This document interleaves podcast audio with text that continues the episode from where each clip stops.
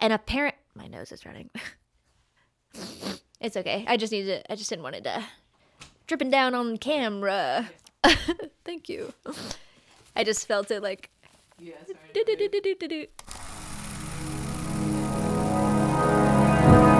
The cause and effect of being owned, controlled, and manipulated.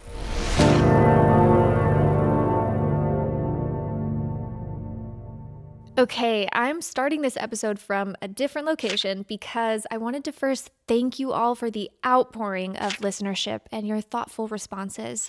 So, based on feedback, I actually want to refine some parts of this episode so you'll see an occasional toggle between environments. Thank you for the grace.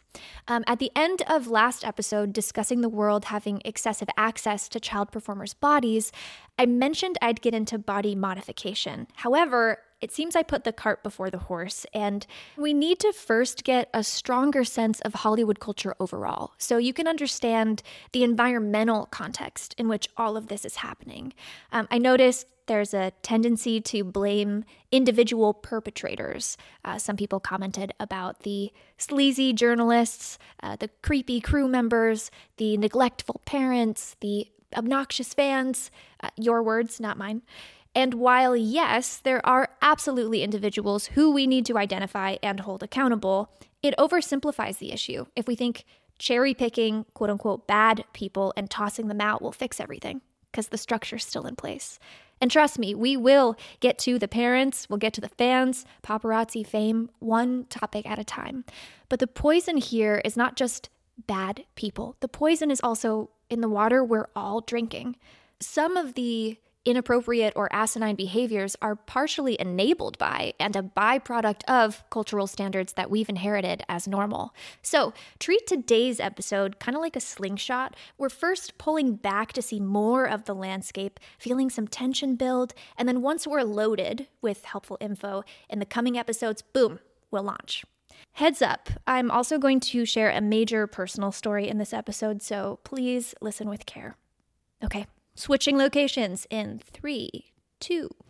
First, Hollywood is a subculture of greater US culture. And wow, what a thing to participate in both. If you haven't yet cracked open the American dream and reckoned with the dysfunction and innate toxicity of US culture and systems, Highly recommend reading Gabor Mate's The Myth of Normal, which helps us understand how traits of our current systems and things we claim to be normal in society are actually killing us. He shares fascinating links between the rise we're seeing in disease, chronic illness, mental and physical distress, and cultural norms, such as a more individualistic and isolated lifestyle, higher value placed on materialism and fame or status, neglecting the planet, industries that are designed to addict us to sugar, salt, drugs, tobacco, neuromarketing strategies that keep us glued to our devices and purchasing products. He also shares how disease can link to early childhood experiences where children had to suppress their authentic selves. And this suppression, which leads to a splitting between the authentic self and the acceptable version of yourself that you morph into, legitimately taxes and corrodes the mind and body. So, we're all swimming in this water, right? And we haven't even mentioned the data around race, poverty, other forms of marginalization on a person's lifespan and health trajectory. So, yes, these alone outside of Hollywood contribute to real suffering and illness we may all experience. Then add Hollywood culture on top of this? Next, Hollywood culture, more than a century ago, was formed by adults with adults in mind. Nonetheless, one day someone had the grand idea to bring a kid into the movies, but didn't think to prep the culture for it.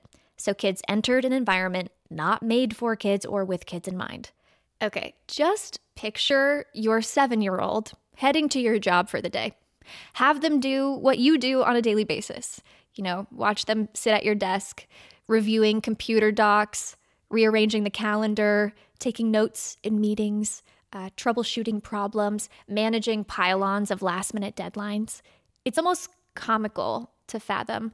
Think of their attention span to stay with a repetitive task like emails for hours. Think of how well they do plugging in Excel formulas. Tell them they can't pee or have a snack because this meeting goes another one and a half hours. Explain to them power dynamics and why you stay silent when the person in the suit speaks, but you can laugh with the person at the desk next to you. And make sure they know that if they don't keep up, they'll be identified as low performing and they'll be off the job. Other employers will refuse to provide positive references, so your future employment's at risk. Well, Hollywood might involve a different set of daily tasks for employees, but it's still an adult workplace with production offices, agendas, bottom lines, and hierarchies. And working on a movie for three months, committing to this schedule every day as a seven year old, is just not congruent with the kind of daily experience or life rhythms they'd have in a typical child oriented environment with other non professional children. Further, as much as the kids are in the dark on what's happening around them, adults on set are also in the dark when it comes to knowing how to interact with kids. They only usually know to try and be friendly and not cuss. Most production folks assume any matters related to the kids are someone else's job, like the parent or school teacher, which makes it convenient to ignore mishaps. And let's be honest, most people on set aren't child development experts who recognize the responsibility of creating a loving, age appropriate culture for children. And I don't blame them, that's not their job description. This isn't daycare, it's a warehouse with heavy industrial equipment, and they're the key grip, not a babysitter. Adding to these power dynamics, which are an important thing to keep in mind, Hollywood culture is built on conditioning commercial artists to say yes to any opportunity that comes along. There's such a seemingly scarce supply of work opportunities and such a large pool of people who want the job and will do anything for it. So, as a young kid enters the industry, they adapt quickly to saying yes. They say yes to being pulled out of school early for last minute castings. They say yes to late filming hours. They say yes to free gigs in exchange for exposure. Or should I clarify, the parent says yes on the kid's behalf. Because if they say no, Hollywood will just get someone else. And then why are you spending so much time and money supporting their passion if you're not going to position them to succeed? Moving on to another cultural facet regulations. There are tons of union standards and programs to support employees. It's just that they're not well regulated or accessible. So, I played the role of a child actor on an ABC show, I'm with Her. I know, very meta. So, during one scene, I was given a cigarette to hold because they were playing into the child actor trope of being too mature for our age and just already very cynical. Well, I'd never held a cigarette before, and I remember my heart racing. But the adults claimed it was totally fine to pull it up to my mouth because it was an herbal cigarette. Well, my mom and the school teacher couldn't see what was happening to step in because it was a spontaneous, creative idea that wasn't in the script or previous takes. It just seemed like a funny bit that an executive wanted to try. And I remember thinking, I'm not supposed to smoke. I don't want to do this. My family in Ohio are going to be so mad at who I've become. But I didn't feel there was a time or place for me to speak up. And would anyone listen to me, the kid? It wasn't until someone from S&P, Standards and Practices, showed up for a randomized check-in, saw me holding the cigarette, and immediately announced this wasn't allowed, and the cigarette was removed. Now, was it removed because of my safety or just to cover ABC's ass if they showed a kid with a cigarette on camera? I'm not sure. But if not for the random check in, I would have been left in an unprotective place for inappropriate behavior to happen, and I didn't know my power or agency to self advocate. I didn't have any signals that if I spoke up, I'd be heard. This is obviously a recipe for not only misconduct, but also abuse. Now, um, I want to mention here an internal experience the kids are having throughout this, which is that when they're participating in the industry, they're in performance mode all day long. So they're experiencing this environment through the state of being a performer, which is different from being your authentic self in a space. So let me explain a little. A part of the beautiful craft of performing is learning how to consciously contort your emotional, psychological, and physical state on cue. It's a profound skill set of storytelling and self discipline. But when the industry takes up a significant place in our lives, this state of performing begins to dominate your sense of identity. As child performers, we're often removed from settings where we can be our authentic selves, like normal school settings, extracurricular activities, etc. So our experiences and the people we're around tend to be affiliated with performance and performing. When the adults in your life are casting directors, acting coaches, showrunners, castmates, their primary focus in interacting with you is as a performer. They're not here to care for you as a whole human or invest in other skill sets outside of performing. And that's not their fault, it's the nature of the gig. But when you zoom out and realize the only aspects of the kid's identity receiving attention is being the performer and that their other personal needs are bypassed, it can be quite hard for a child to ever learn that they're more than the performer. By age 10, I was an industry veteran. Performing was my identity, and my surroundings reinforced it. I didn't know myself as anything else. I didn't really know that underneath performing, I was innately lovable and worthy. For these reasons and more, I believe child performers end up unknowingly being conditioned to offer themselves wherever, whenever, to whomever. We don't learn that we have a voice and can say no. And in the worst case scenarios, this does lead to abuse and other harm. Tons of child performers are experiencing categorical abuse sexually, mentally, emotionally, financially. They're experiencing violence, manipulation, Many of my peers have had managers, music label executives, family members, and other adults around them physically and sexually abuse them, emotionally manipulate them, threaten to ruin their careers, force drugs and other substances on them. And instead of the child knowing they have a voice and how to use it, they become victims suffering silently in ways that will mark their lives and affect their health and relationships forever. I recognize that many children outside the industry experience having their voice silenced, experience abuse and hardship. When you're in environments and situations that dismiss bodily autonomy, it has lasting effects. It's statistically proven that you're more vulnerable to becoming a victim of abuse, being taken advantage of, even just being an extreme people pleaser. Well, since I spoke to all these former kid actors, I asked what the lasting effects have been. How has this shaped the adults we've all become?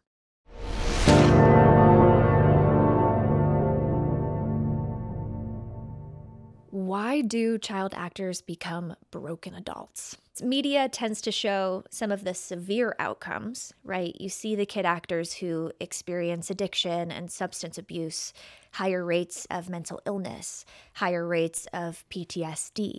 And that all aligns with the research that demonstrates how child abuse and childhood trauma increase the likelihood of suffering in these ways. But I also want to get more nuanced and more personal. Starting with how being conditioned to be obedient and submissive can lead to you becoming an adult who's more easily taken advantage of and controlled. This pattern of submission might repeat itself in other domains of life, like romantic relationships, maybe finding yourself in abusive dynamics. Or, you know, maybe it's even in spaces like church congregations where rigid obedience and punishment are prescribed as the pathways of uprightness. Next, uh, and we've named this a bit already, trust for former kid actors is just really hard. We tend to have fewer trusted relationships overall between the yes men around us and clout chasers that come in and out. We just don't know people's motives, and a lot of us have been burned over and over again. I've been working really hard on learning how to trust, and I'm finding that it also starts with rebuilding trust with myself. I have to build the belief that I'm capable of looking out for myself, which is hard to adopt after you're taken advantage of repeatedly you know, without leaning too far into self blame here, I started to wonder if I was a safe and reliable keeper of my own mind and body. Speaking of being taken advantage of, an outcome that I see a lot for former kid actors is having little to no grasp of our own business affairs. Teams of people come in really early and they control all these things. So all we have to do is show up, hit our mark, and perform. Many of us never learn the basics of business management. This can lead to very poor financial decisions and hardship later. And it leaves room for people to mess with our money without us even realizing.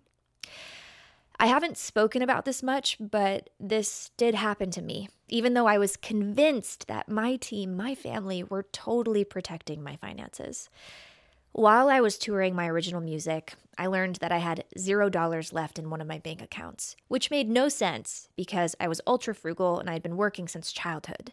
There should have been, honestly, like close to half a million in there. But when I investigated everything, I discovered my former business team and other adults in my life had organized a plan where they were paying themselves extra money from this one account since I was a kid.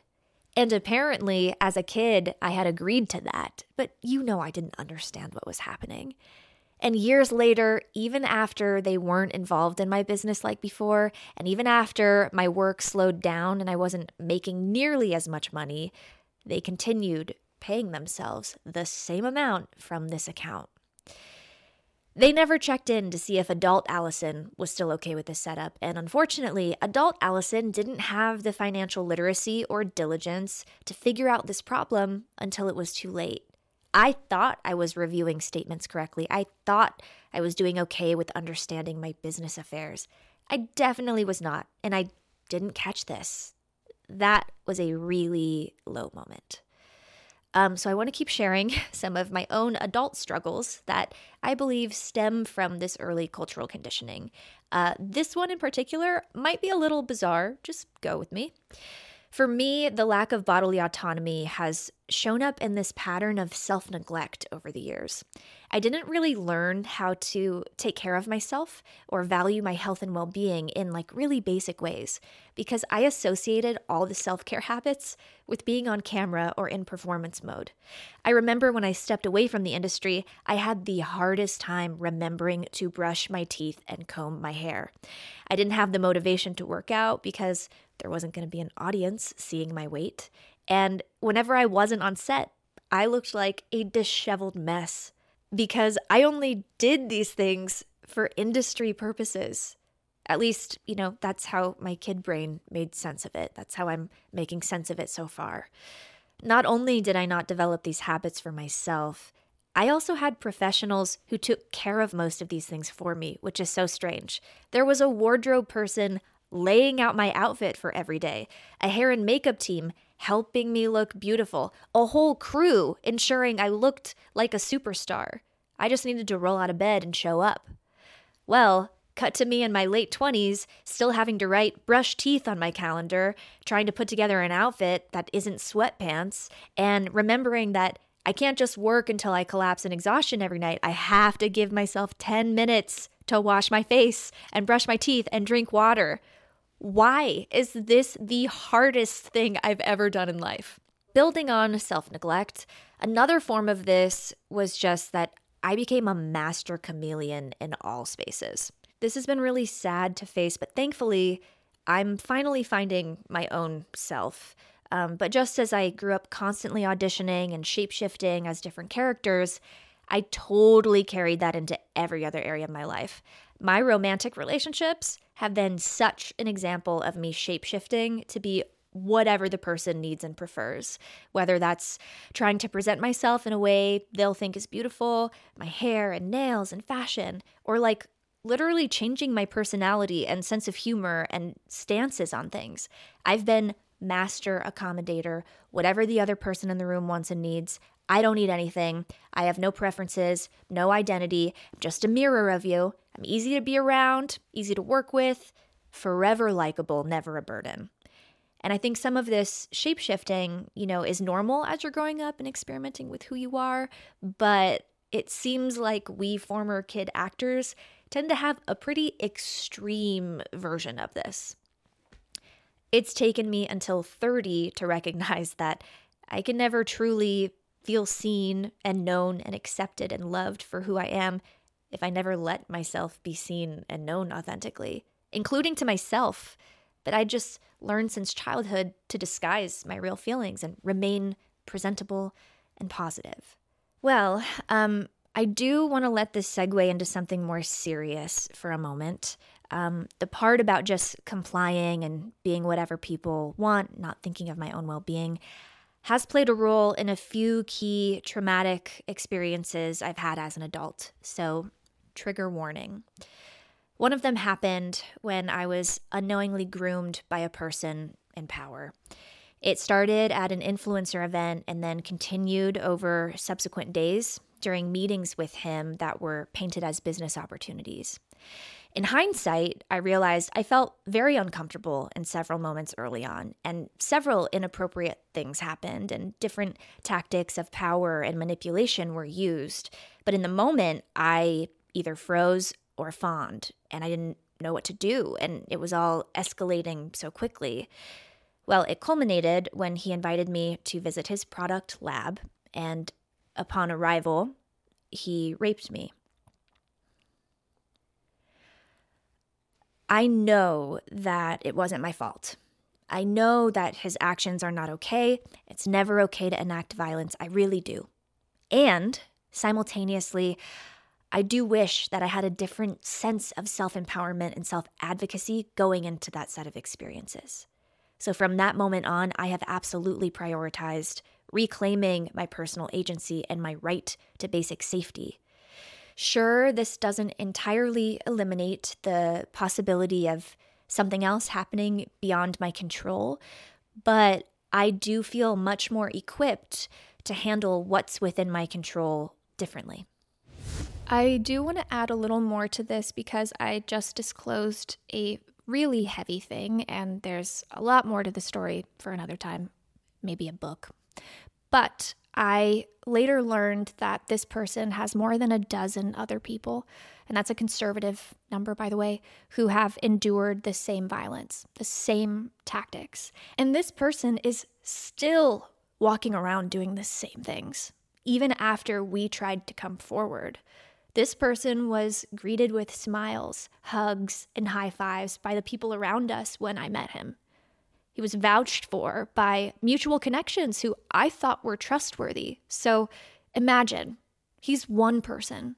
Now there's a sea of people at each of these Hollywood or influencer get togethers, and the culture receives them with smiles, hugs, and high fives. And your seven year old, full of hope, walks into the room, completely unaware of whose hand they're shaking. Smiles, hugs, and high fives. Okay, so uh, I know that was a lot. And really, the picture I'm trying to paint is that these early experiences and industry dynamics have had a real lasting impact on all areas of my life. The particular theme of body ownership, it really boils down to knowing or not knowing your agency, your power, your capacity for resilience. And this is absolutely a key area that I want to improve for current and future generations.